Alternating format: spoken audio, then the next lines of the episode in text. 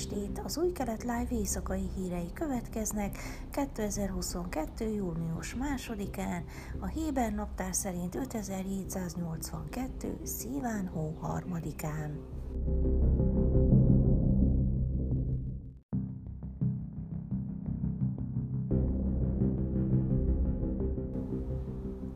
86 éves korában csütörtökön elhunyt Úri Zohár, az 1960-as és 70-es években sikeres és népszerű izraeli komikus, színész és filmrendező. Zohár az 1970-es évek végén szakított a showbizniszel és Izrael kulturális szinterével, miután ultraortodox életmódra váltott. Családjával Jeruzsálembe költözött, ahol rabbiként szolgált. Zohar filmjei megragadták az izraeliség lényegét. Első műve az 1964-ben bemutatott modernista Horba Levana volt az első olyan helyi film, amely semmibe vette a cionista szellemiséget és segített megnyitni az utat az egyedi izraeli filmgyártás előtt. 12 év alatt Zohar 11 filmet, valamint számos rövidfilmet és egy televíziós sorozatot rendezett, illetve számos más rendező filmjében vállalt szerepet. Zohar tehetséges színészként maga is feltűnt számos filmjében, sőt barátait is beszervezte. 1967-ben készült Három nap és egy gyerek című filmjének premierje a Cannes Filmfesztiválon volt, ahol Odette Kotlert a legjobb színésznek járó díjjal jutalmazták. Az 1970-es évek közepétől kezdett vallásossá válni, és fokozatosan elzárkózott a mozitól, és általában a kulturális élettől. Egy 2018-as dokumentumfilmben Zohar nyíltan beszélt világi napjairól, az általa készített filmekről, barátaival eltöltött vad időszakról, meglepő fordulatáról a vallás felé, és arról is, hogy vajon vágyik-e a viharos világi múltra. Naftali Bennett miniszterelnök Zohát úgy jellemezte, mint az izraeliség minden árnyalatának szerves része. Bennett szerint Zohár nagyszerű alakja volt a színészet, a kultúra és a tóra világának azáltal, hogy összehozta a szíveket.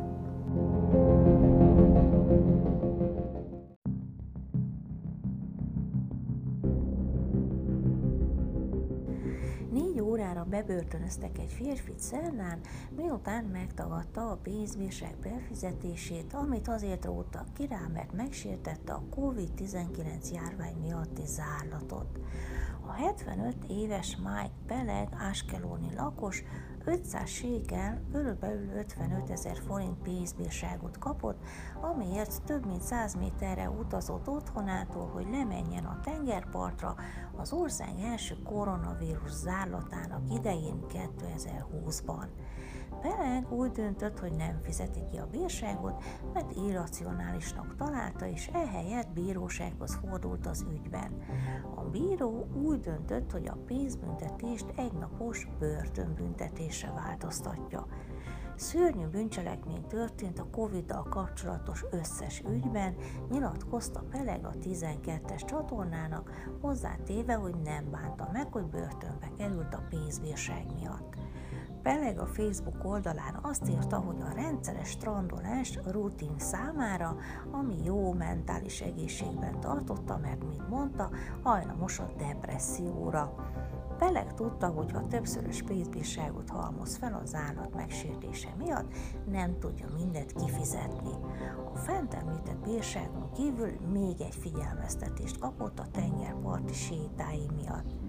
Elégedett vagyok a döntésemmel, mely hosszú mérlegelés eredménye, és ami helyesnek bizonyult, mondta megjegyezve, hogy nem akar inspirációként szolgálni mások számára. Beleg szerdán jelentkezett a Bérsevai Dékel börtönben, és mindössze négy óra múlva szabadult. Annak ellenére, hogy több ezer magánszemély és vállalkozás kapott pénzbírságot a koronavírus korlátozások megsértése miatt, a büntető eljárásokat úgy tűnik lassan indítják el.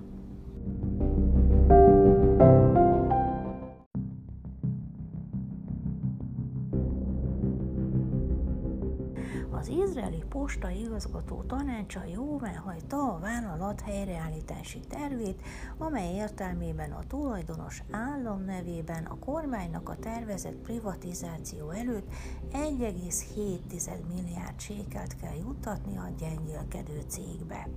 A pénzügyminisztérium költségvetési osztályával és a kommunikációs minisztériummal közösen kidolgozott terv szerint 1050 alkalmazottat bocsátanak el, és az állam viseli az átlagosan 1,1 millió sékeles költséget alkalmazottanként. Ezen kívül a privatizáció befejezése előtt a cégnek további több száz alkalmazottat kell elbocsátania.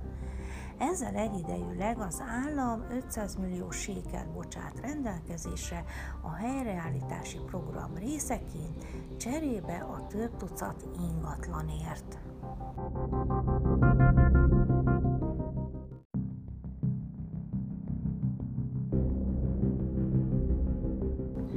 Zsidó irodalom könyvajánlóság voltra.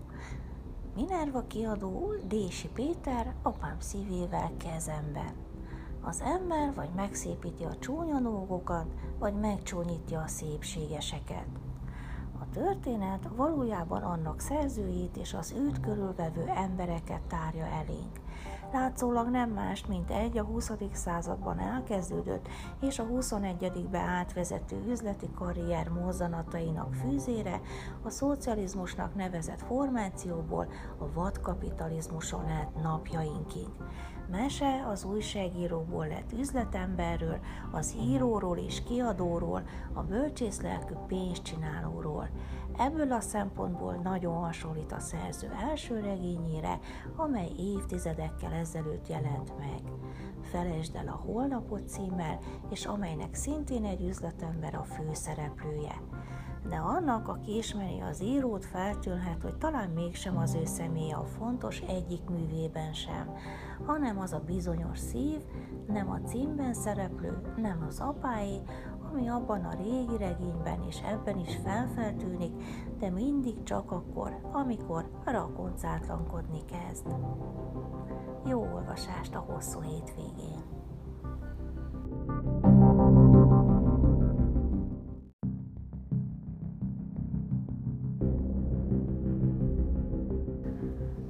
Időjárás.